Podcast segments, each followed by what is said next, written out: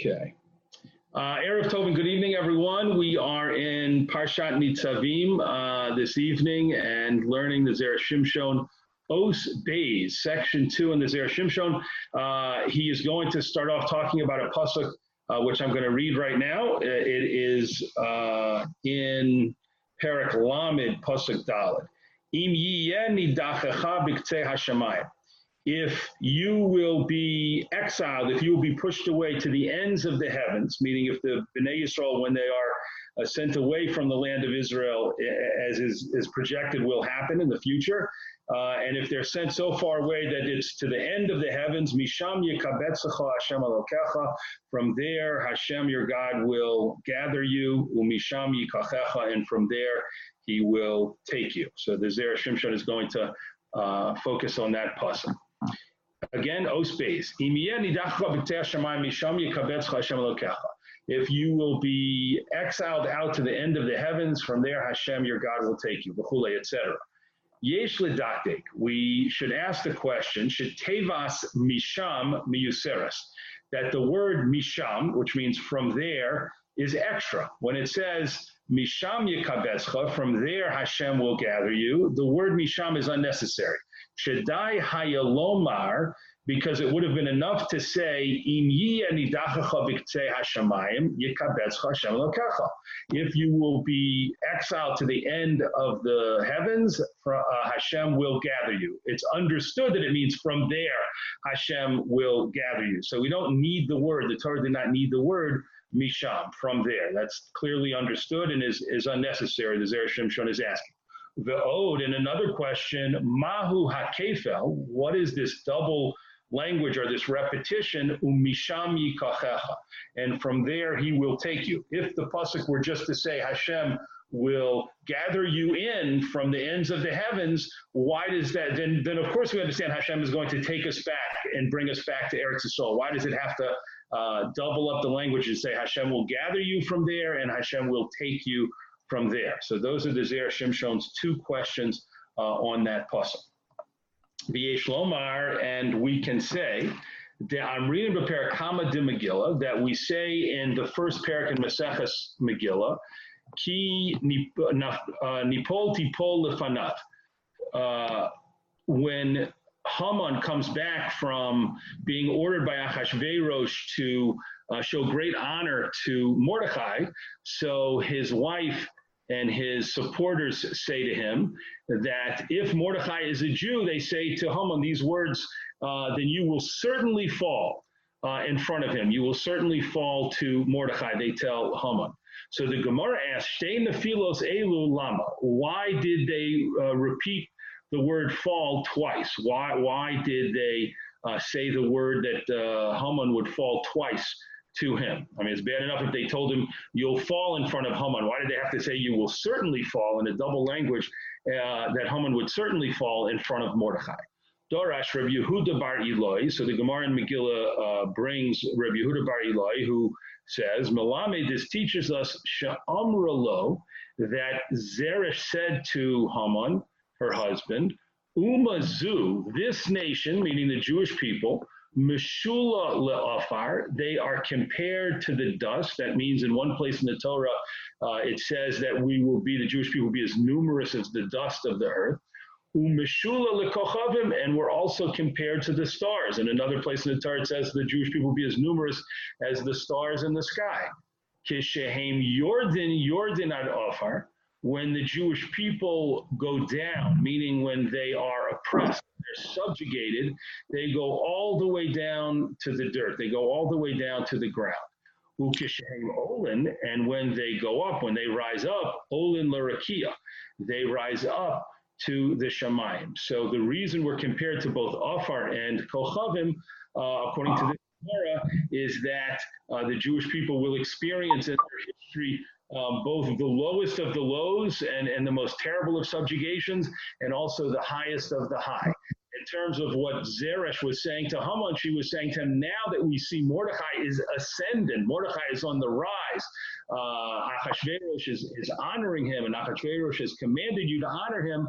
Now that he's on the rise, there's no way to defeat him. He will go up and up and up, Adla Rakia, up to the Shemayim. He cannot possibly be defeated. And therefore, your downfall, Haman, is certain. And that's why she used a double language that he that Haman, you will certainly fall to Mordechai because he can't possibly be uh, defeated. That, that, that is the point that she was making uh, to Haman. V'chein b'perkama de brachos, and so too we see in the first parak uh, in Masech Brachos, b'ma'arov Eretz. In Eretz Yisrael, they explain the this way, and we're going to quote the pasuk in a moment, but let's just see what the Gemara says. Nafla, she will fall. Velo and she will continue to fall out anymore. Kum uh, uh, rise the Basula of Yisrael, rise up the virgin of Israel. So the pasuk that's being talked about is a pasuk in uh, Amos, in Amos, and it reads as follows: Nafla lo sosif kum. Uh, the the Basula of Yisrael, the Virgin of Israel, has fallen, and she will not anymore get up uh, lo, sorry, Nafla, she has fallen, lo sosif kum besulas Yisrael. The besulas Yisrael will no longer get up. Now that pasuk in its in its basic meaning is is talking about a period in, in Jewish history when Bnei Israel will not be able to recover. They will they will be so um, in such a, a, period of punishment, of onesh, and of exile that they won't be able to recover at that um, time. That's what the pasuk's actually talk about. What the Gemara in says is that the Chachamim in Eretz Yisrael took that pasuk that if we change the way we read it a little bit, if we change the punctuation a little bit, um, then it will. Uh, then you could read it as follows: that that she has fallen and she will not continue to fall. Kum Israel, get up, uh, Virgin of Israel. So the reason the Zera Shimshon brings in that pasuk is because he's trying to make a very important point, which I want to stop here for a moment to explain so that we can understand how he builds upon it. What he's saying is that it's not just the case that Bnei Yisrael will experience both tremendous lows and, and tremendous highs. It's that when Bnei Yisrael reaches a point of the lowest of the low, then it is certain that Bnei Yisrael will begin to rise from that moment onwards. And according to the Shimshon and these two Gemaras, the Gemara in Megillah and the Gemara and is that Hashem built the world, structured the, the world and the destiny of Bnei Yisrael, Bnei Yisrael to be that it's impossible for Bnei Yisrael to be completely defeated and completely subjugated. A lot of time may pass, uh, a lot of suffering may be experienced, but ultimately, once Bnei Yisrael hits the bottom, so to speak, the bottom of the barrel, then automatically they will begin to rise again because it's impossible for them to, to stay at the bottom um, forever. And that's the point that the Zera Shimshon is trying to make from these two Gemaras, which we're now going to see how that fits together. And this now, with this understanding, this is what the pasuk is saying. If Bnei Yisrael will be exiled to the end of the heavens. The Hainu Kitzei Ha'acharon. This means the final frontier, so to speak, the final uh, point of exile. She'ein od makom lahadichacha. And there's nowhere further that the Jews can be sent away.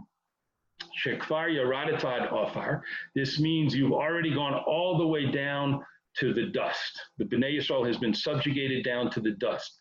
The Hainu Bidiyuta Hatachtona this means the final uh, point, shalot tosif linpol that you can't fall anymore. Misham, that's that word from the pasuk. Misham, from there, dafka yikabetzecha. From there, Hashem will gather you in. Shahare Az, because then we can say, Az Nomar, then we can say, Kum Basulas Yisrael. It's time for the Basula of Yisrael to rise up. When Bnei Yisrael hits the bottom again, then, then we know that they're, that they are going to begin uh, to ascend. Shahayarida hatachtona, because going down to the very bottom, he sibalalos adlarakia. It is a reason and a cause for Bnei Yisrael to begin to rise up to the rakia. So that's why the pasuk said, and the Shimshon is going to keep explaining this. That's why the pasuk said, um, "Im nidach im nidach im." Uh, show me the pasuk one more time.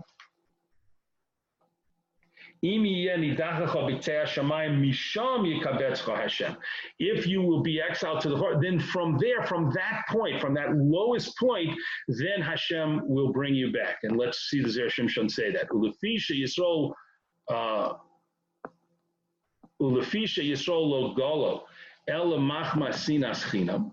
And because the Jewish people are never exiled except through, in some way, through sinas chinam, the and it's impossible for them to be redeemed unless uh, they reinstitute peace amongst them. Uh, we're going to see two psukim from Hosea here. Uh, Chabur Atzavim Ephraim Hanachlo. One pasuk says uh, Ephraim is joined to idols. Leave him alone, meaning that Ephraim at that point was so separated from the Jewish people that they were completely bound up with idols, and therefore Hanachlo uh, leave them alone. Hashem said to Hosea, leave them alone. Don't even try to bring them back. They're so disconnected from their brethren that you can't possibly save them. Uksiv, and it also says uh, later in Sefer Hosea, Halak libam, their hearts are divided. Ata yesham. Now they will be found guilty which the Zera Shimshon takes to mean now that the people are divided and the people are not unified and and and uh, there isn't a way to make a reconciliation amongst the different people amongst Bnei Yisrael, then now they will be found guilty and now they will suffer uh, consequences. And and so um, that that shows us that when Bnei Yisrael is is not unified, that's when the worst consequences are suffered, and that's when a geula cannot start to come about. Mishum Hachi Amar, and because of this, uh, in the pasuk it says Mitachila. At first, Misham Yikabetzcha. From there, he will gather you. Why does it use this language of gather you? Yevarech oscha b'shalom. Hashem will bless you with peace. V'tiyu kulchem mikubatzim ke'ish echad. And you will be joined together like one person. So the first step of redemption is for Bnei Yisrael to begin to be unified again, to join together, to have to this language of uh, kibbutz, of joining together. And when Bnei Yisrael does that, then umizeh kibbutz v'hashalom, and from this stage of being joined together and having peace, yikachechacha min hagolos, Hashem will um, take you out of the of the exile. Bizehu, and this is the meaning of the originally we thought uh, redundant phrase of umisham yikachecha, and from there um, Hashem will take you.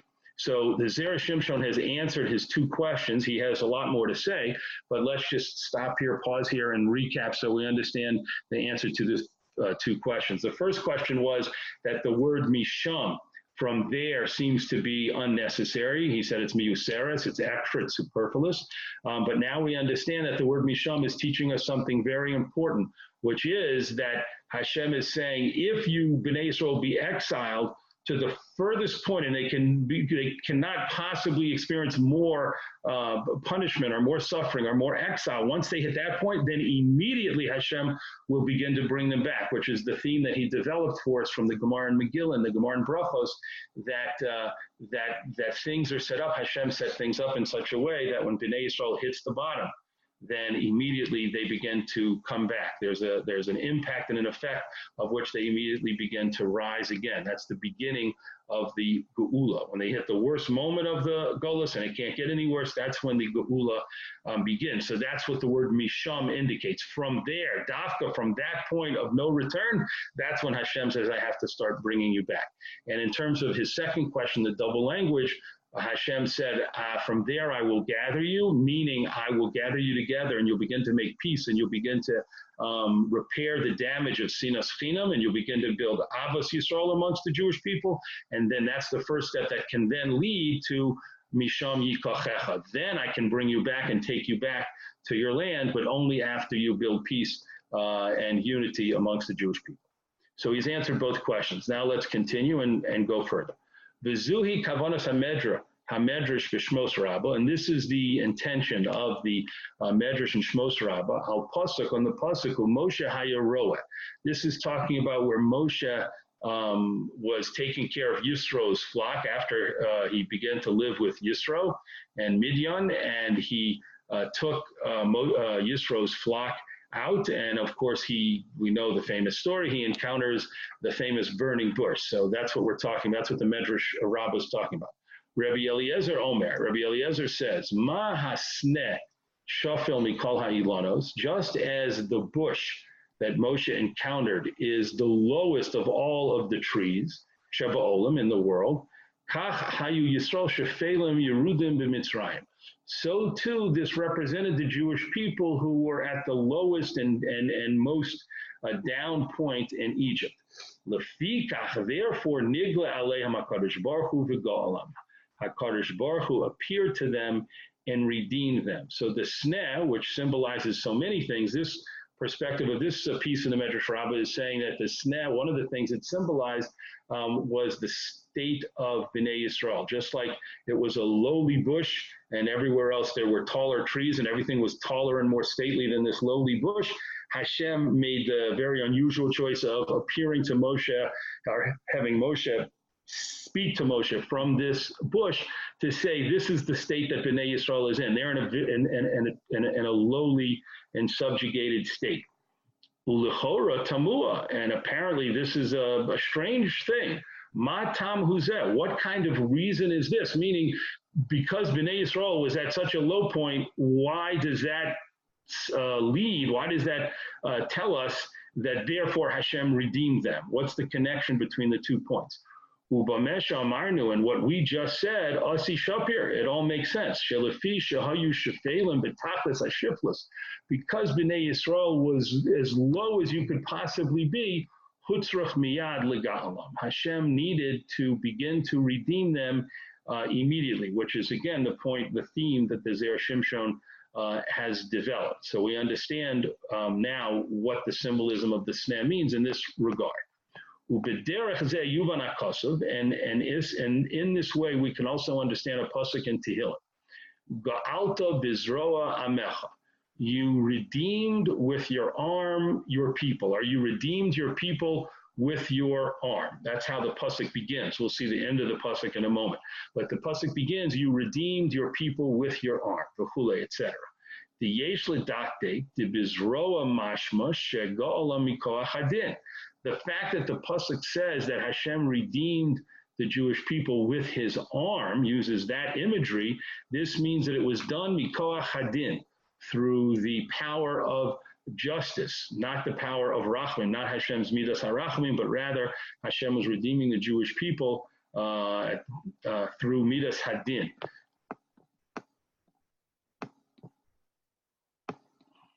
Uma and what is the connection between this, which again is just the first part of the pasuk, im sofa pasuk, with the last few words in the pasuk, b'nei Yaakov v'Yosef Sela, the sons of Yaakov and Yosef Sela. What is the connection between that? That Hashem redeemed his nation with his arm, which there Shimshon means with the Midas Hadin, and uh, and then who, who is his people? Bnei Yaakov and Yosef. They are the sons of Yaakov and Yosef. Uh, Sela. What does that uh, have to do? How does that connect? Lama Hizkir Yosef. And why does this pasuk in Tehillim specifically single out Yosef? Halohu bichlal b'nei Yaakov. He is included in the sons of Yaakov. So the pasuk just sort of said Hashem, you redeemed your people. Bnei Yaakov, the sons of Yaakov. Why did it say Bnei Yaakov the Yosef? These were the sons of Yaakov and Yosef. So again, the Zera Shimshon has two questions as he did in the beginning uh, on, a, on a different pasuk in our parsha, but now he's asking two questions on this pasuk in Tehillim. Omar shekosfu hamikubalim. And we can answer this question by looking at what the Mikubalim write.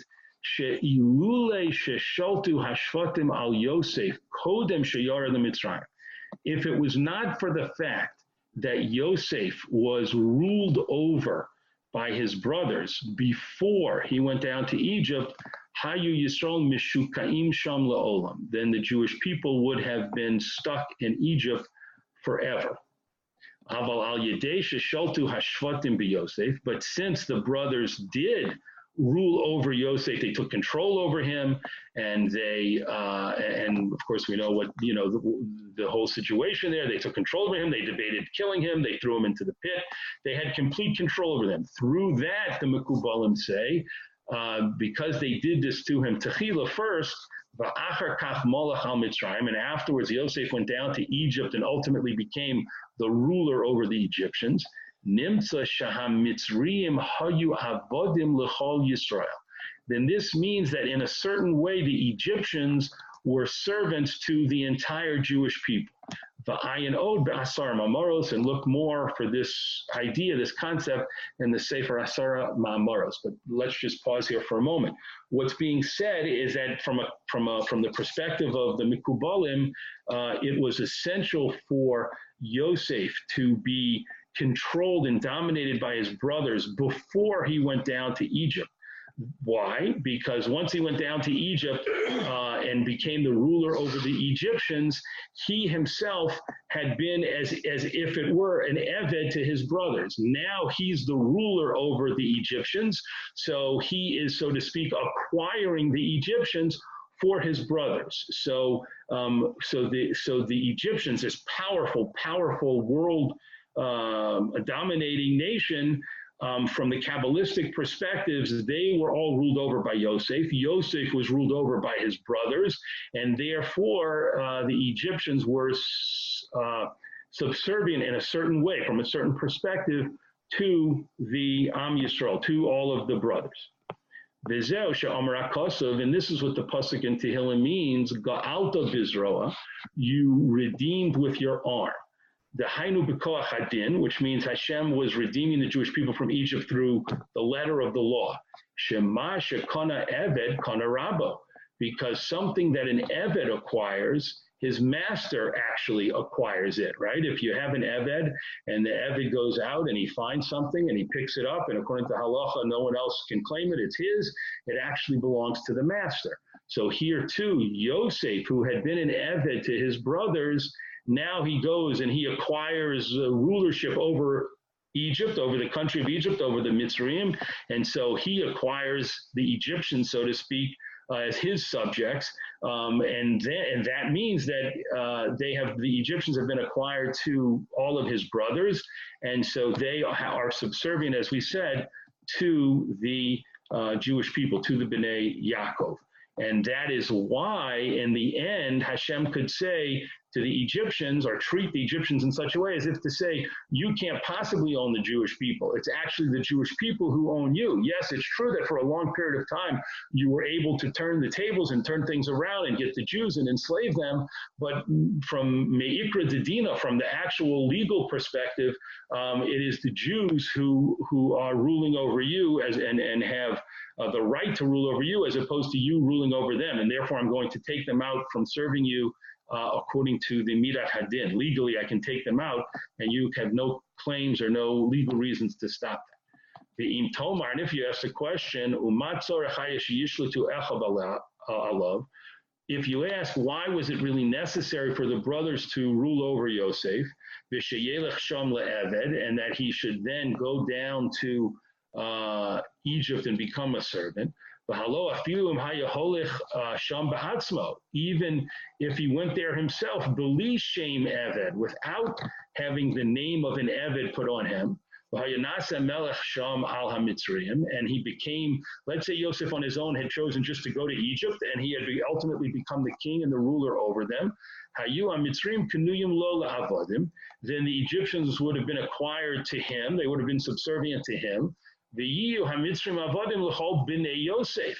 And they would have been the servants of B'nai Yosef. Truly, true, they would not have had any subservience or any uh, any any kind of um, uh, Avdus relationship to the Bnei Yaakov, to the rest of the ch- children of Yaakov, but they would have been subservient to Yosef and his children, there to the Bnei Yosef. Yesh Lomar Sha'az, how you call Bnei Yaakov Kafufim Yosef because then the answer is that if that had happened, then all of the Bnei Yaakov would have been subservient to Yosef. Shehu levada yeshlo taina v'din lahotziim lecheres.